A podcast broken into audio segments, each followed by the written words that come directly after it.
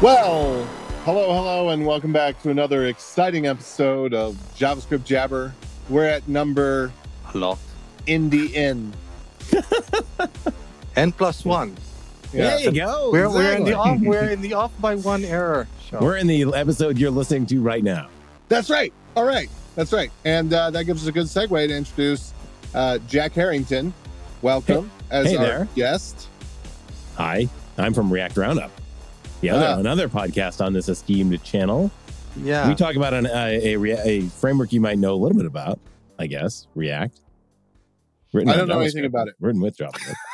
okay, fantastic. I think you refuse to know anything about it. anything about I love it. And we got TJ. Hey, everybody. Yeah, TJ VanToll, also from the React Roundup show.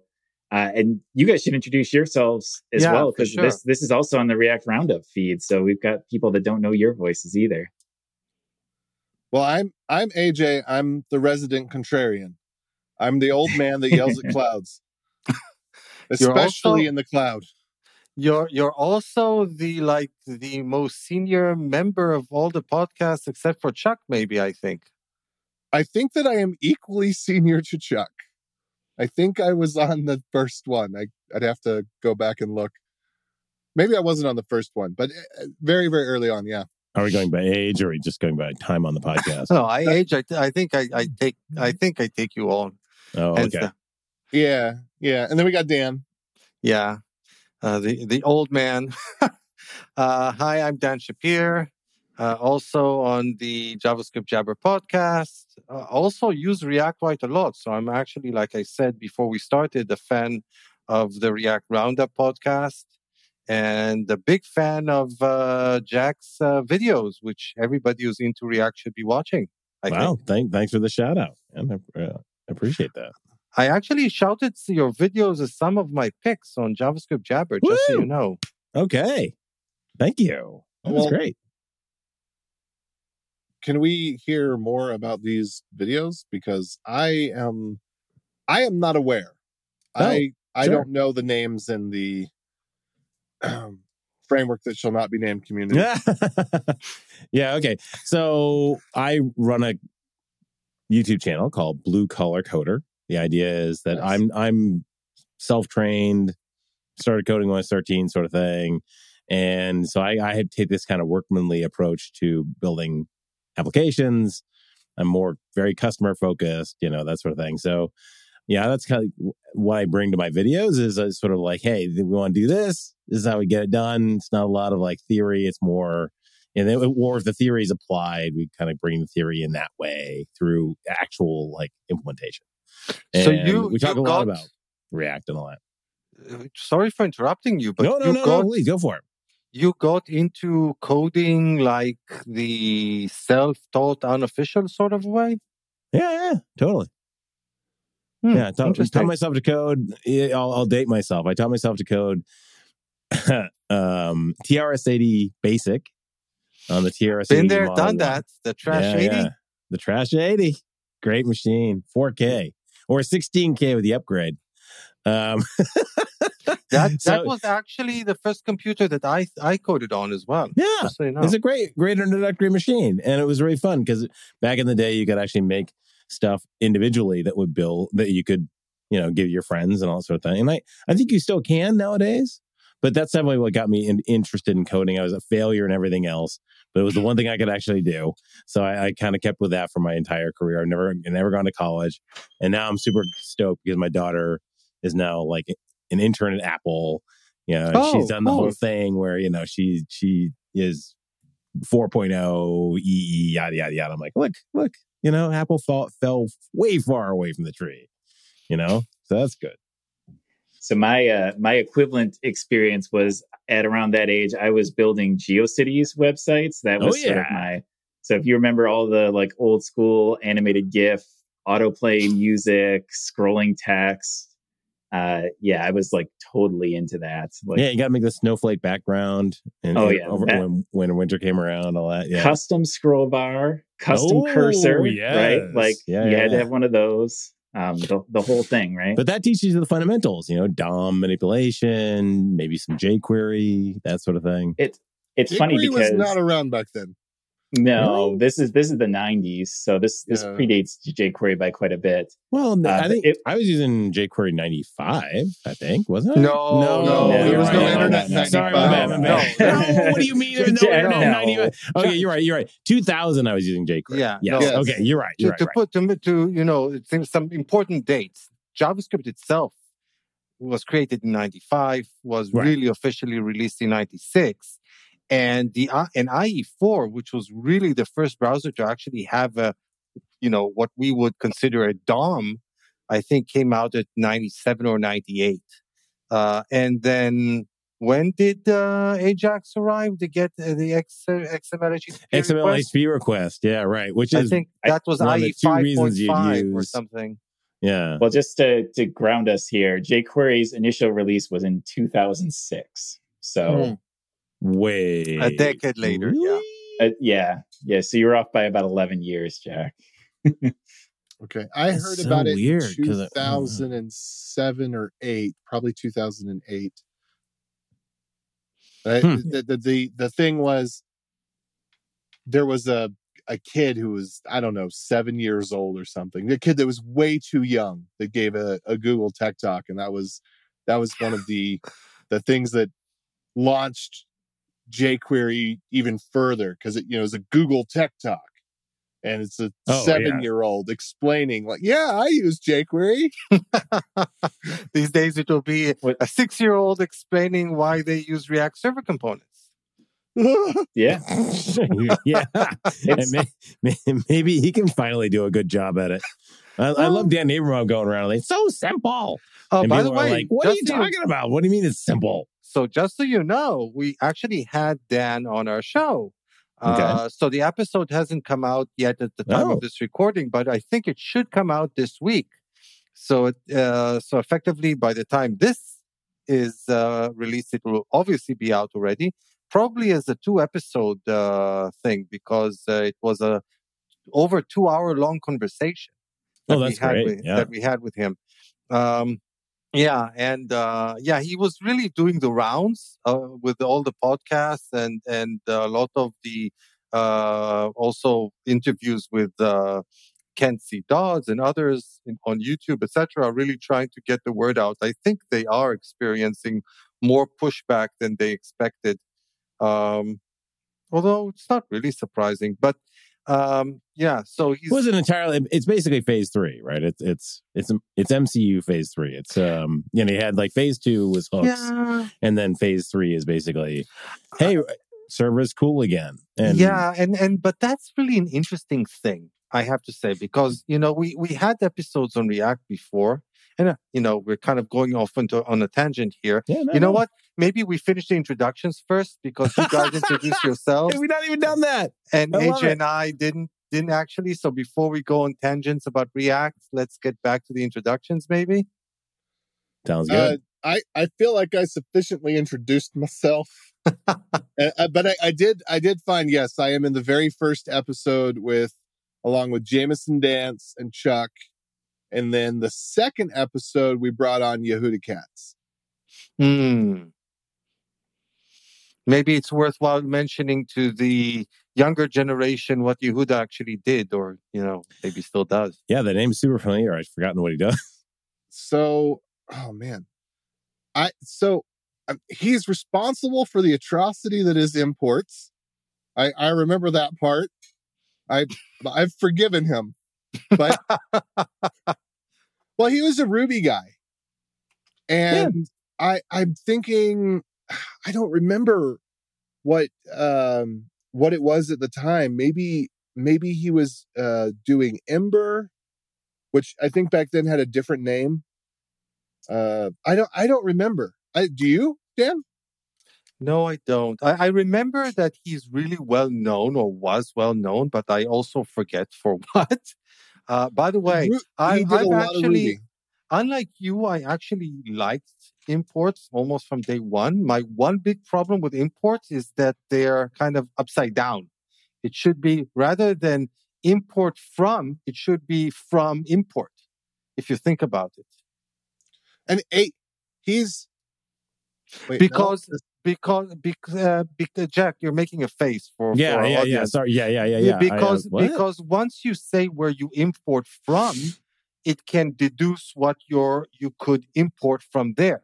Where, Mm. whereas going the other way around is more problematic. Yeah. Yeah. Okay. I mean, I gotta say, in VS Code, I found that like just typing in the key term, if you've named things nicely, and you hit tab for the completion, it just auto imports it. It never gets the ordering right, so I end up having to go back and kind of restack ordering because I'm a little bit, eh, you know, you know, a little intense about the ordering my imports and whatnot. Yeah, but that's uh, feels like tooling compensating for Yeah, yeah, yeah. Oh, yeah. deficiency in the language or something. Um, that's and- that's JavaScript's middle name, tooling. You know, compensating for the shortcomings in the language. yeah, there is something to that. Okay, so now it's my turn. I also start. Uh, my name is Dan Shappir. I've been on JavaScript Jabber a lot less than AJ has been on it. I've been on for three, coming on four years. Time flies when you're having fun. Um, I'm also an old time developer, having also started coding on the Trash 80 way back when in the 80s. Uh, unlike you guys, though, I did go, even though I, I was really into computers as a kid, uh, I did go through the more quote unquote uh, official route of, of getting, uh, you know, university degrees. So I have uh, bachelor's and master's degrees in computer science uh, because, you know, interesting things and the interesting point is that nothing that I learned in university is something that I still use today. Yeah, Uh, totally. Yeah. And Uh, it- Yeah. that, it- it- that should not be a surprise to anybody in i- who has more than five years into this. Like you, know, you it's everything's just going to change. Yeah, it's well, funny what I Yeah, go for it. um because I, I also did the tradition the quote unquote traditional route as well and what i tell people is that i actually got more out of the writing classes and the speaking classes. Yeah. not not that i didn't learn things in the, the the computer science stuff but it's it's amazing how how somewhat irrelevant that is to the day-to-day operations of just a software developer. So i got some out of it but like just the general skills of being able to write read more effectively i got quite a bit out of that uh, Uh, along the way too. I, I do think, though, that there's more uh, in, you know, like, I, I get why a lot of people uh, are kind of, uh, uh, uh, to a certain extent, dismissive. Might, I might even say of uh, of university studies of computer science, but looking at a framework like React and at you know, let's say a TypeScript, there's a lot of you know, like computer science in there. For sure. Uh, the Yeah, yeah, whole yeah. functional thing, um, the um, um, uh, immutable immutability, um, and and and so on and so forth. Um, so so it can be challenging, I think, for somebody who's totally self-taught and didn't have good mentorship to really get into this stuff. Right. I, I was definitely, I definitely benefited from. I mean, you you were there at TRS-80 Model One Basic. I mean, what, was the anal? I went through APL, C, or Fortran seventy seven. Oh, you went to C++. Yeah, we had APL. We had a, a computer with APL.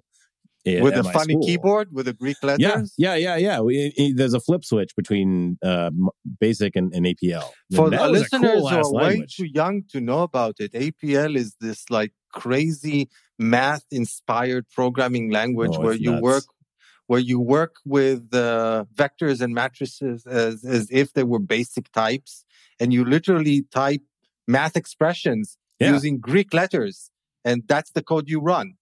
Uh, and and yeah, that's nuts. Yeah, You need special keyboards to program with it. right anyway so uh but i mean having gone through all of that and then and then i would go and i had you know friends who were going to cs at the time and so they i would you know read books on data structures and all sorts of stuff so Mhm. basically kind of osmosed a lot of that as we rolled along as i rolled along but i mean when it comes to like somebody coming into the profession now yeah you know i mean i think there's sort of the practical It's- soup stuff, and then there's the sort of theoretical stuff. I think it's the other thing is the quality of the instruction you're given as well. Because nowadays YouTube exists, right? Yeah. Jack's videos are are one click away, and I I mean th- back in the day, the, you didn't have easy access to that stuff, so. Hmm, right. College is kind of like was the only way you were going to get that sort of hands-on instruction. That's for sure. And- That's true. and now like you can pay significantly less to get some extremely high quality material and just watch it from the comfort of your own home and i don't know it's still a, a difficult i mean we could talk the rest of the the episode about this because it's a deep conversation but it's it is sort of fascinating because i know all sorts of people that are going through this conundrum because college is so absurdly expensive that Yeah, that's the thing I it- wanted to say about the U.S. Uh, that Yeah. uh, the Yeah, U.S. yeah. High, high higher education is extremely and especially expensive in the Bonkers. U- uh, U.S., which is nuts because the one thing a country wants is for as many of its citizens to have, you know, proficiency in stuff. So stuff. Yeah, I, I know, and that's a weird thing. In- Living in America, it's actually not a commonly held opinion. Like there's actually there's that's up for debate as to whether higher education is actually a good thing. I not a debate for me. I think it is, but you know, I, I think that part of the, re- the part of the reason that it's you know certain people dismiss it is has to do with the fact that it's so absurdly expensive that it's difficult to justify its cost in terms of the benefits that you get. But if it was like a tenth of the price, then the story would be you know totally different. Right. Yeah. Which is kind of I think where boot camps fit in, right? Boot camps are essentially a tenth of the price of of a traditional college education, and they get you, mm, you know, a, certainly a good grounding. Look, Here's a, here's a question for y'all. Like, actually, here's a here's a generalized question. How many years? It, let's just say I'm I'm uh, I don't know. I, I'm doing some other job, right? I'm I wash paintbrushes or whatever, and, and I want to get into computer science. I want to get into being a web developer. Like, how many years do realistically does it take? So I've been thinking about this, and my conclusion is that you first kind of need to define what a web developer is. And by the way, we had interesting conversations about these very topics with some of our guests. We had uh, Danny Thompson on our show. Mhm. We had Yeah, Sam. Si- Sam Sycamore on our show, uh, and uh, Laura Harvey, uh, and others, and, and some other great people. I recommend going back and listening to those episodes for our listeners who have not. Um, and it really depends on what you mean by web developer.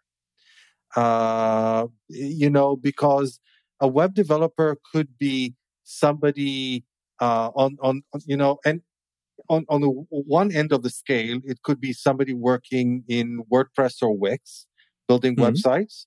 And on the other end of the scale, it could be of somebody working on the next version of Grafana using whatever framework that's built in.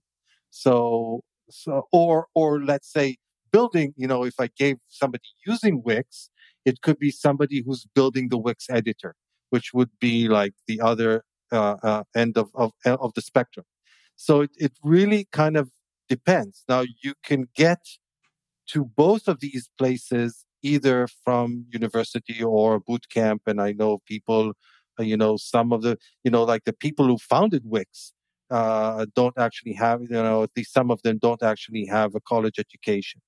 Uh, so so you you know it's not a prerequisite even if you're building the next Wix, but but it really depends on on your on on where you want to you get to and what your goals are. Uh, Okay, so React developer. Let's take that. Let's go there. and even with React development, I'm sure that you run into a lot of people who are using React without really having a deep understanding of how React works. And, and all of these frameworks that are built on top of the web platform kind of inherit, inherit from the web platform itself a very forgiving attitude towards, um, you know, neglecting coding best practices, might I say. Uh, I would argue that actually React is like the worst when it comes to that in, in terms of like you need to know your stuff when it comes to references and well, yes and no. uh, and immutability and you know in order to really not get bit in the butt by React on a regular yeah, basis. but l- let's say that instead of re-rendering once or twice, the component that you built re-renders a uh, hundred times and leaks memory. So what? Still works. uh, I mean, You know, it depends on yeah, and it depends on what you're building it for. If it's on like your personal site or for it's for some small business, there's a good chance no one's going to notice or ever care about that. If it's for like the homepage of Amazon.com, like yeah, that's that's Well, prob- problematic. So it assume- depends. you would assume that Amazon is more discerning, let's say, about, Yeah, exactly. about the, who they let work on their homepage. Um, and and the review processes and the tests that, that they have in place.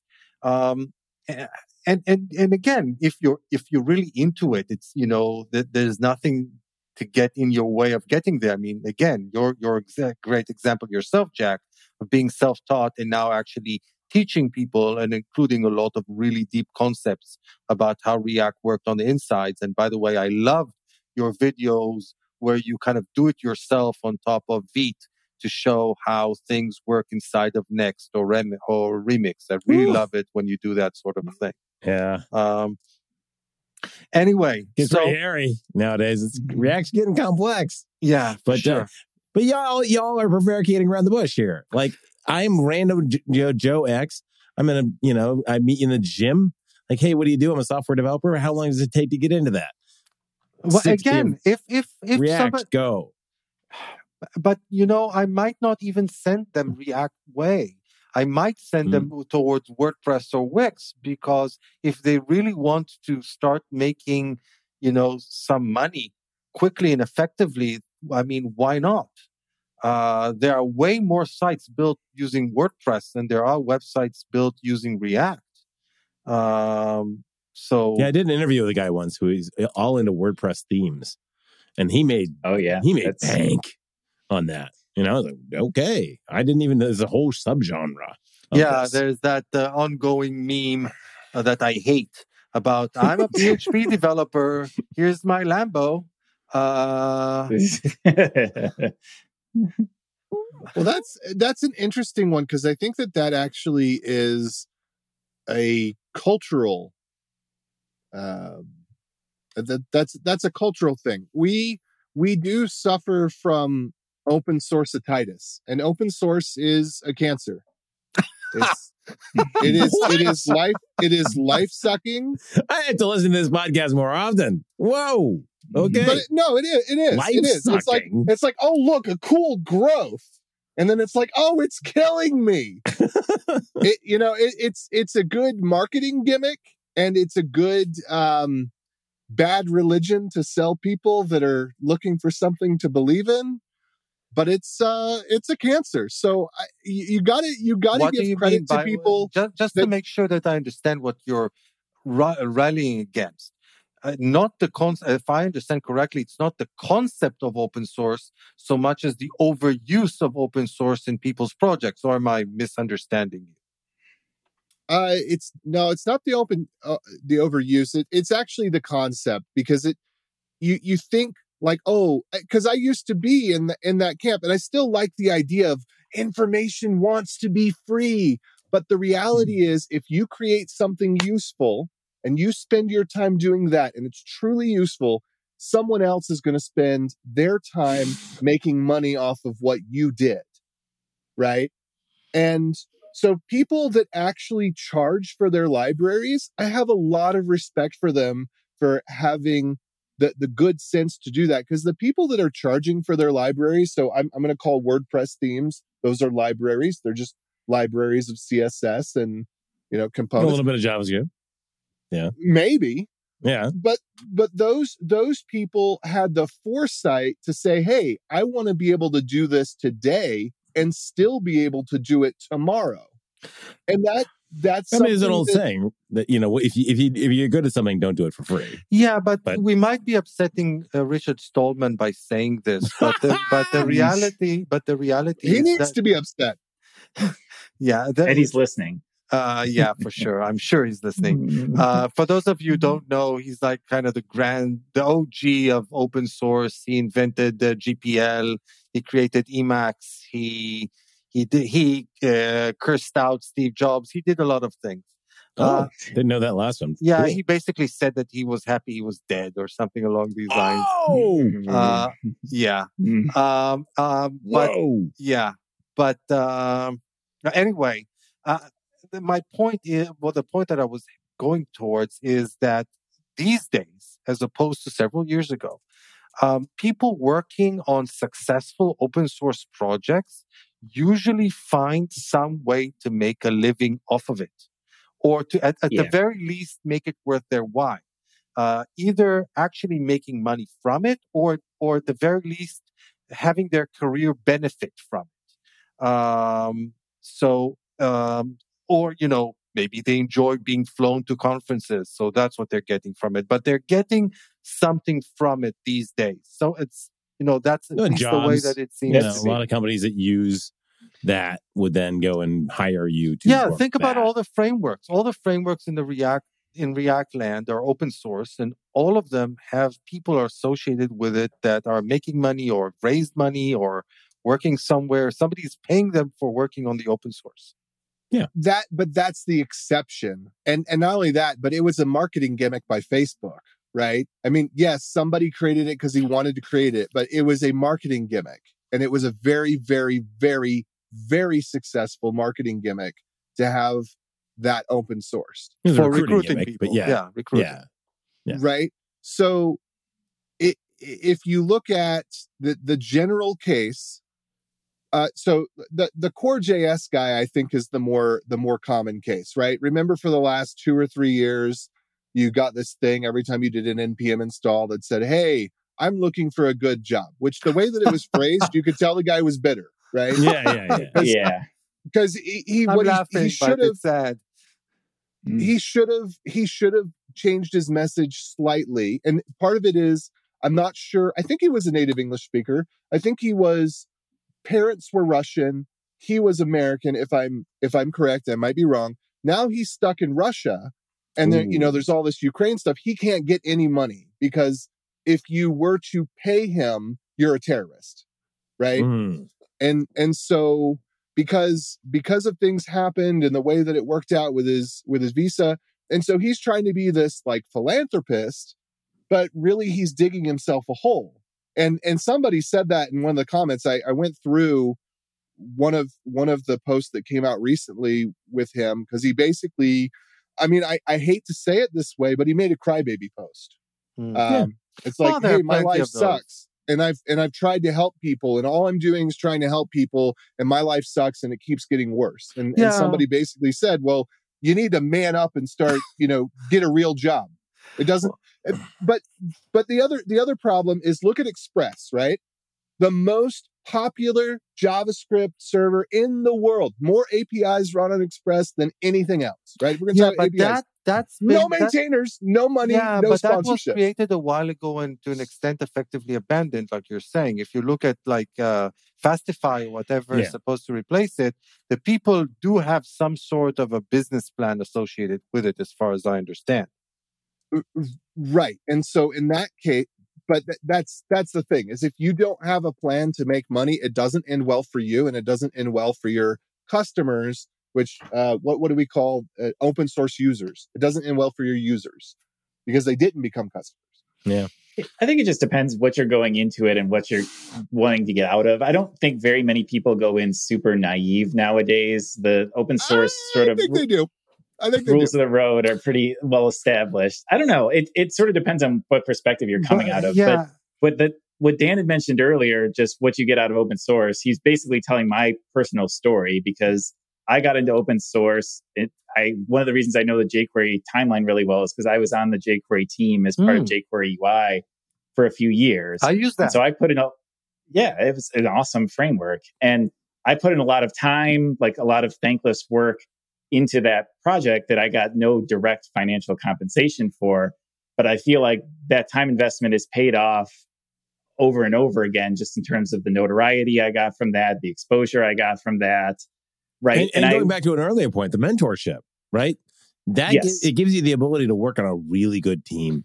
Yeah. And I think so many people it, are are are hamstrung by that and again, perspective beyond just the little insurance company I was working on, right? Yeah, like, and that was like, eight or yeah. ten years ago. And now that I'm, what I'm saying is that not always, and there are always exceptions to every rule, but in the it seems that in the general sense, things are better now in that regard than they used to be. That, that's what I'm trying to say. It's still not perfect. It's far from perfect, but it's it's better than it used to be. It's so so it seems to me. Um, but going back to your question, Jack, I think somebody can be, uh, be uh, a React newbie fairly quickly. Uh, I think that you can be like a, a six months, yeah, a year, yeah, no? six months. I think that uh, within okay. six, I think people forget how simple React is at its core uh, in a lot mm. of hmm. ways. So if you're not being overly fancy about it and you don't mind leaking memory and, uh, and overly re-rendering, then you, you can then you can code. get you can you know you, you, you write crap code that works. Um, if you want to be truly proficient in React, I would say that really depends on your experience, obviously. But if you're like out, uh, you know, like from a boot camp, let's say, and you're not like super genius, then I would say somewhere from four to 10 years. Okay. All right. TJ?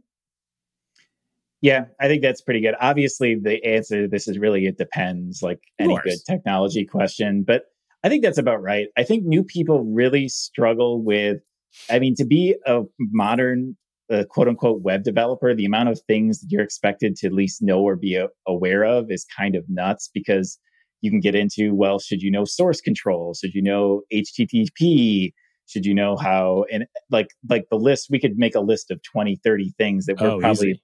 all like moderately oh, yeah, familiar sure. with. But and i think that's where like the four to ten years feels about right before you at least have a basic understanding of all those things.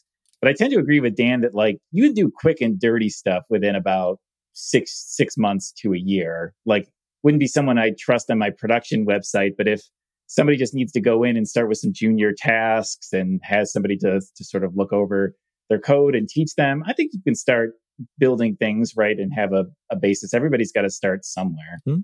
AJ? And if you limit the scope of if you limit the scope of it, I think it makes it a lot easier. And then over time you can introduce all that other stuff. Yeah. AJ, I, what do you think? I really don't I really don't know. I, I don't know how to put a timeline to it. I think that because everybody's different and there's that there's sure. that quote about are you having 4 years of experience or the same 4 years of ex, uh, or the same year of experience four times? Yes. I, I like think active learning versus just ex- like doing the same things over and over and over again, right? Active learning is you're pushing your boundaries as you learn but that's the, the thing about React. I mean, every three years or whatever, React totally changes, and then uh, you know you start from scratch. so you can't you can't stay in place. I mean, what are you still using? Uh, create class or whatever. It, uh, you would be surprised how many people still use create class, or so, not create class, but like classes. I don't know if anybody is using create class. I think it's very different whether you're whether you're approaching it as a job or a craft. Mm. I, yeah. mm-hmm. Because I the thing is I didn't get into programming because I was thinking, gosh, I got to start looking for a job. And Same. so that gives me a completely different perspective. I got into programming because I wanted a, a creative outlet to change things that weren't what I wanted them to be. So yeah. I saw problems and then I was like, hmm, I wonder if I could do this. And it started with, for me, it started with probably, I, I mean, just, just tinkering back in middle school. I added a, a, uh, a basic script that would prompt for a password before Windows 95 would boot. I yeah, I don't know why I did it. And then and then it progressed to the calculator and and I wanted to write a program that would help me solve my physics physics problems where there was only basically four permutations of the homework, right? And so I could just write it either you're solving for distance or you're solving for speed or you're solving for uh maybe it was uh acceleration or something you know Yeah, it's yeah. like you're solving for one of these things and so i just wrote all four permutations of it in my calculator and then i knew that i'd get the the right result. And it and it kind of progressed from there. It's just i realized oh like i can write little snippets of script and little snippets of code and it started as just a few lines. And then and then it got to the point where i realized whoa people people want to pay me for this Right, yeah, there used right, to be a right. saying about the software developers back in the day that uh, software good software developers are always surprised by how by how much people are willing to pay them to do something they would do for free.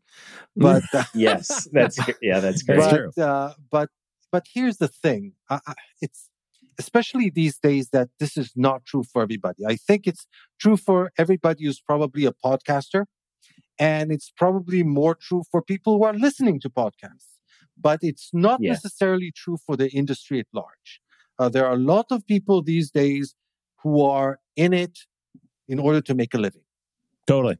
Totally. You know, where's my 70K gig? That's what I was promised. You know, it was, I, I learned this gobbledygook and then you give me my 70K.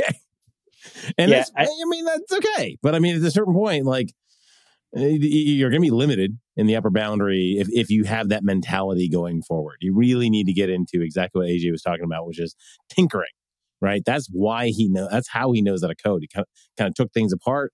How does it work? Learn more. Keep going. Get fascinated by this, and then you get into that world where it's really fun. also know, a lot just- of people just get into management and then they don't need Yeah, to deal sure. with the tech anymore at all Right? Yeah. It's amazing how much those Well- skills atrophy. Like me, got a guy who's been in, in management for like a year. It's like, oh, But- I don't know, code. What is that again? But by the way, What? that's a very dangerous place to be in. Uh, as a as a side rant, I mean, you know, it's perfectly legitimate for people to go the management route. Like, you know, somebody has to do it, uh, and there are some people who turn out to be really good at it and enjoy it, and you know, advance or found companies or whatever, or become you know CTOs or CEOs of huge software you know organizations or whatever. But for people who are stuck in middle management, that's a Mm. very risky position to be in because in the in the downturn, you're one of the first to go. Because upper management is not going to fire themselves, obviously. and they also need the, the actual developers to actually produce the code. So Right. instead of one manager for every four developers, we'll make do with one manager for every six or eight developers. And voila, we cut out half of middle management. And in previous downturns, I've seen a lot of middle managers trying to get back into coding, and it's hard.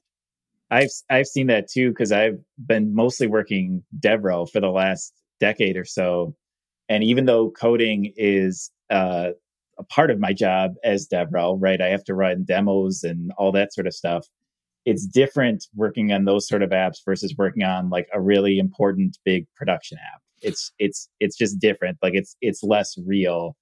And so in the last year or two, I've sort of forced my way into a role where I am doing like working on an actual big web app because I found that otherwise if I if I'm not in there if I'm not in the trenches on a day-to-day basis it's just not the same uh, it's just not the same experience Yeah, for sure. I can I can sympathize because a lot of my job as as a performance tech lead also has to do with jumping between projects, and then sometimes I don't get to dig in as much as I would like, and I and I even get like pushback from managers saying. Well, it's not for you to dig in. You should tell the developers what they should be doing, and you should be moving on to the next project. Um, Yeah. and uh, and yeah, uh, sometimes I kind of you know dive deep behind their back. yeah uh, it's hard not to. You know, you find this is that problem solving, that's what we all get excited by. You know, you Yeah. see something. I, I love it when somebody has a comment in one of my threads. You know, when one of my um, videos is like, you know, oh, I tried that and that doesn't work, and you know, I, I'm like, or whatever, and they come up with some random permutation, and you're like, wait, what? And I, I really, I'm like, give me the code. I want to see, I want to see how you mess this Oh, up yeah, because for it's sure. interesting to me how you messed it up. Because then, for every one person come to me and say I messed it up, there's a hundred people that don't say that, and it's amazing how. By, by the way, I cannot look at code without automatically starting a code review process. Mm-hmm. So, so I remember, you know, just a few days ago, I was looking at some code with uh, one of the team leaders at Next Insurance where I work, and she was asking me about, you know, some code why it works some way and not some other way, why it should be implemented like this and not like that. And I was going like, yeah, yeah, but why is that variable named like this? Yeah, yeah. yeah, you I- can't help I, yourself. can't help myself. oh yeah. Uh, what do you mean yeah, you use I- a var? What the heck? No, I think what? it gets back to AJ's point about motivation earlier making a big difference because I feel like that's the thing to answer your question, Jack. If some random person came up to me in public somewhere and asked about it, I, I think like the reason that question is hard to answer is because I found that the people who are really good at software development and really like it are the ones that have a natural interest, something something in it that just makes you really enjoy and uh, interested. The same thing that makes Dan see code and instantly think about variable names and stuff like that. That's just something that's kind of baked into you. So I feel like if you find somebody who has that, I, I think that's why it makes sense for everybody to try it at some point in their life, right? To see if that's something that uh, appeals to you. But I think like it's it's like anything else in life. If it's something you're not interested in doing or it doesn't click, you're going to have a hard time fighting against that Yeah, to totally. sort of force yourself. Same reason people have trouble. Like if you don't like going to the gym, well, you're get you're going to have a constant struggle in life trying to force yourself to do it. It's the same thing. Like I could be, I'm sure I could have been a lawyer in life, but like I stand can't stand reading Oh, yeah, things like sure. legal documents or anything like that. So it would have been a life of pain trying to do it, right? I'm sure it's technically possible, but yeah. if you enjoy if you have interest in it and your brain tends to work that way and likes the sort of puzzle solving nature of coding you're going to be proficient a lot faster than somebody who doesn't have that natural interest Also, you can't ignore the fact that we've either been lucky or or a product of certain amount of privilege. Uh, you Mm, know, not mhm. not everybody has these opportunities. Um, um, I would like to pull us back though in a different direction um, because you know we were talking about the fact that if you uh, kind of disconnect from the technology, it's very easy to lose track because things tend to change so quickly. And you know, if we talk about React for a minute, uh, React, like like uh, Jack, I don't remember if you said this before the show or during the show that React is kind of like what what what did you call it? Like stage like Oh, it's in phase three. phase Yeah, three. That's it. Like yeah. taking the Marvel kind of uh, thing. Uh, it might even be uh, phase four, depending on how you count it. Um, because we moved from uh, create class to classes, then from classes to uh, uh, hooks, and even and and and even then, like it's not just you know classes ver- versus create class; it's higher order components versus mutexes. So uh, mixin. Sorry, there was a mixin period, and then Right, higher right, order yep. components, Oh, and right. then yeah. and then hooks. So we we did go through a couple of phases along the way. So and and one of the things that you said uh, said or hinted at before we started recording is that this this phase appears to be less popular than previous phases, or the transition to this phase seems to be getting more pushback than previous ones. It- it's a different pushback. I mean, I, there was some, there was certainly some pushback against hooks. Although I, I would say functional components that come out a couple.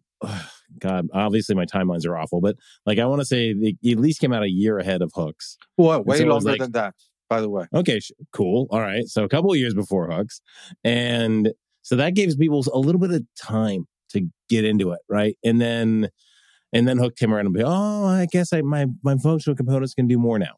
Awesome. Okay, cool. The way But I then, like, remember, by the way, RSCs, Yeah. hmm, just a comment. The way I remember it, and I might be mistaken, is that functional components came out alongside classes. that we got classes together with functional components, but that hardly anybody was actually using functional components and everybody was using classes. Because the problem with functional components was that the, you, you know, the likelihood that you would need some sort of a state in the component was mm. fairly high, at least the way that people were writing the code back then. And the transition was kind of painful because you effectively needed to do a lot of rewriting of boilerplate code to go from a functional component to a class based component.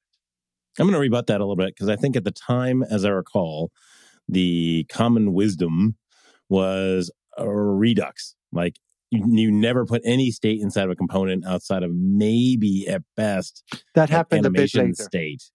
And then, okay, fair enough. And and you know, so your functional components were okay because you're going to be mm, wrapping them with in, a higher the, order components and stuff like exactly. that. and you're mm. going to get your your state from there. You might be correct. You know, yeah. Um, so whatever, phase two, phase three. But I I do think your assessment is right. I think there's a lot of folks pushing back on RSCs. One, they don't see the value of it. Like our SSR isn't as important to them as it does. It, it, it seems to be. I think there was this weird thing, weird vibe in the community. Like SSR was true React, you know, like Next.js and that sort of stuff was true React. But, um, you know, now that RSCs are come out, you, you find there's actually a big contingent of folks who are like, you know what, SPAs are fine, man. that's what I was doing. No, like, SPAs, SPAs, you know, SSR is for SPA. Uh, if it's not SPA, then it's just server rendered. It's not SSR. For me, the, the term SSR versus server rendering is the difference of whether or not it's you know that phrase that's hardly used anymore isomorphic code uh, right. whether it's the same code running back and, back uh, um, but but you know let's put it this way in this day and age of uh, of uh, mo- the mobile web and search engines and whatnot. If you're just doing client side rendering then then either you don't really care about mobile users or you don't care about search engines. Now, there are applications out there that fall into these this cate- these categories. Like I don't know if you're writing dashboards or if you're implementing yeah, fully logged in experiences. Yeah, you know, yeah, yeah. I'm not going to. Or or like I don't know internal enterprise applications where you could care less about your end user. Uh, but but otherwise, how can you not do SSR? Well, I mean, I think this is the biggest thing to me going on in the React world the last few years is just people throwing different things at the wall when it comes to server rendering. So you have technology like frameworks like Astro, mm-hmm. experimenting with things like islands architecture. You have React working on React server components. You have Next with their multiple different ways of doing server side rendering. So Gatsby it's a complicated and... get yeah, it's a complicated space and I think some of the pushback on the React world is just dealing with that complexity and not knowing well crap which one of these do i use i'm just building an e-commerce site like somebody just tell me which which what's the right way of doing this um use shopify i feel like we're it yeah. or, yeah. or Wix. yeah yeah. Or WooCommerce. Why? If, Although if, Shopify has Oxygen, which is now Remix. Yeah, but you know, nobody's using that yet. Uh, no, seriously. I mean, not nobody's using Remix. Nobody's yet. Hardly anybody yeah, is using, using oxygen, is using oxygen or hydrogen for for building Shopify sites. I think right. that like I'm guessing you could probably count these sites on one hand versus the millions of Shopify websites built on Liquid. Uh, For sure.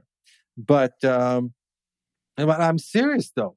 I mean, if you're implementing uh, an e-commerce site using uh, client-side rendering, you're doing way, way, way more harm than good.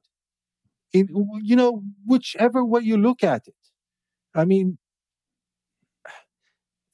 okay, just, just I, I actually do come out of this space I was working at Nike. I was a principal architect over there, principal architect at Walmart Labs, and we had an MPA architecture. So every every experience that you go on to would be a different app And so, for example, like our carton, the carton checkout experiences were universally straight up client side rendered because there was nothing you could do on on uh, on the server really. Maybe the header. Yeah, but at that You know, point, first of all, it. those pages don't need to rank, and in those Right, and in, exactly. and So in you- those pages, uh, the the the customer is already committed, and even then, you're probably doing harm because the likelihood of you losing a customer doing to, due to some lengthy delay uh, increases. Let's put let's put it this way. Um, but but but that's kind of acceptable. But for the homepage, I mean, no, no, you're right. Yeah, homepage and product detail page in particular. yeah, heavy SSR pages, targets. Yeah, But I gotta say, that's an interesting thing. You know, that to me is where you start. You know, to TJ's point, the islands architecture because like but a- that's an SSR. example. that's a technicality of That- that is SSR. SSR, but it- but it you know SSR isn't even enough. You know, you, you have to get to the point where like you're not actually React rendering the header as an example because it's not interactive enough or whatever. It's only mile like whatever. We are all of that. using we're using Next at Next Insurance where I work. No relation to to Vercel, uh, Yeah, but we okay. are but we are actually using um, uh, Next.js for for the homepage. Now they Mhm. do have the advantage of having me, but uh, but uh, but we are not yet on uh, React Server Components. It's too new. Um, Mhm. By the way, we are. It's interesting. It used to be a WordPress site, Mhm. and they moved off of WordPress even before I joined. Now, had I been there, I might not have recommended uh, Next.js for the uh, for the marketing part of the website. I might have recommended something like an Astro or something like that. yeah. Uh, but they were thinking, but they, but two things were guiding them, or us at the time. I had not joined yet. Two things were guiding them when they made that choice. First of all, you don't get fired for choosing React and Next.js. No kidding. Yeah. Uh, Yeah. You are able to find developers for Yeah. React and Next.js. Uh, you're able to find components for React and Next.js, lots of code samples, uh, videos by people like Jack, uh, and um, and and yeah, Events, and- training. exactly, yeah, exact, it's- exactly. Uh, and and and our performance, and, and again, despite not uh, using server components yet, and you know, hydrating the entire thing. Oh, and we're oh, the interesting thing I forgot to mention, uh, we're actually still using WordPress as a headless CMS behind Mm. the scenes sure. because the marketing people are just used to working with it. Uh, Right. So for them, nothing really changed. They keep on putting things into the WordPress backend. Only instead of having WordPress render it, it's now being rendered by uh, React and Next.js. And who are, and our developers are able to uh, do more sophisticated things with it. Also, they could not really find developers anymore who wanted to work with PHP. Uh, so so that was becoming a really big problem. Um, So Dan, uh, uh, and, uh, and just to finish that point, just right. just one more thing, Yeah. Uh, performance is really good. Uh, we're on, on you know for desk uh, light, Lighthouse desktop scores something like 98. Mobile is not that Mm-hmm. Great, but it's 74, which is not that bad. And if we're looking at uh, Google Search Console, uh, out of like 1500 pages that we have on the website, like all of them are scoring good, except for something like 30, which are in the high needs improvement cat- uh, space. So we are, you know, good all over in terms of performance, even though, you know, we're doing the whole hydration thing. Yeah. Uh, yeah, I think hydration only gets you when it's time. I think time to interactive. and But, even you know, there and even there the bigger pro- the biggest problem was uh, uh, pixels marketing pixels with the time oh right, the, uh, yeah, with which you can go and yeah and and we workers and actually implement so one big thing we did relatively recently is actually used Partytown and by the way we had oh yeah, we had the people from Partytown on the show uh, on on Mhm. JavaScript Jabber as well. Yep. Uh, we used Partytown, and that in- improved the situation dramatically. But it's not an easy thing to do. oh, okay. So Dan, interestingly, you, you mentioned like the the ecosystem around React, the libraries, the authors, the content, all of that sort of stuff. That's that's to me over the past like years, two years, I would say, what's really been holding React together. It was it's not React. React is sort of doing weird stuff. They're you know adding hooks that we don't understand. They're doing this RSC stuff. I don't know, but like the stuff that was you know really good was like TanStack query and MUI and all that sort of stuff. It was uh, oh wow, that's great ecosystem and tooling around it. And I think that's what is interesting about React 13 and the app router stuff is they're basically saying all that stuff goes away, right? TanStack query, you might not need that anymore. MUI, it's not even compatible with app router. Like, I mean, it's it's going to be interesting to see like when they when Next.js or when when that becomes a thing. They're literally saying half the ecosystem goes away, and I don't know if React survives that.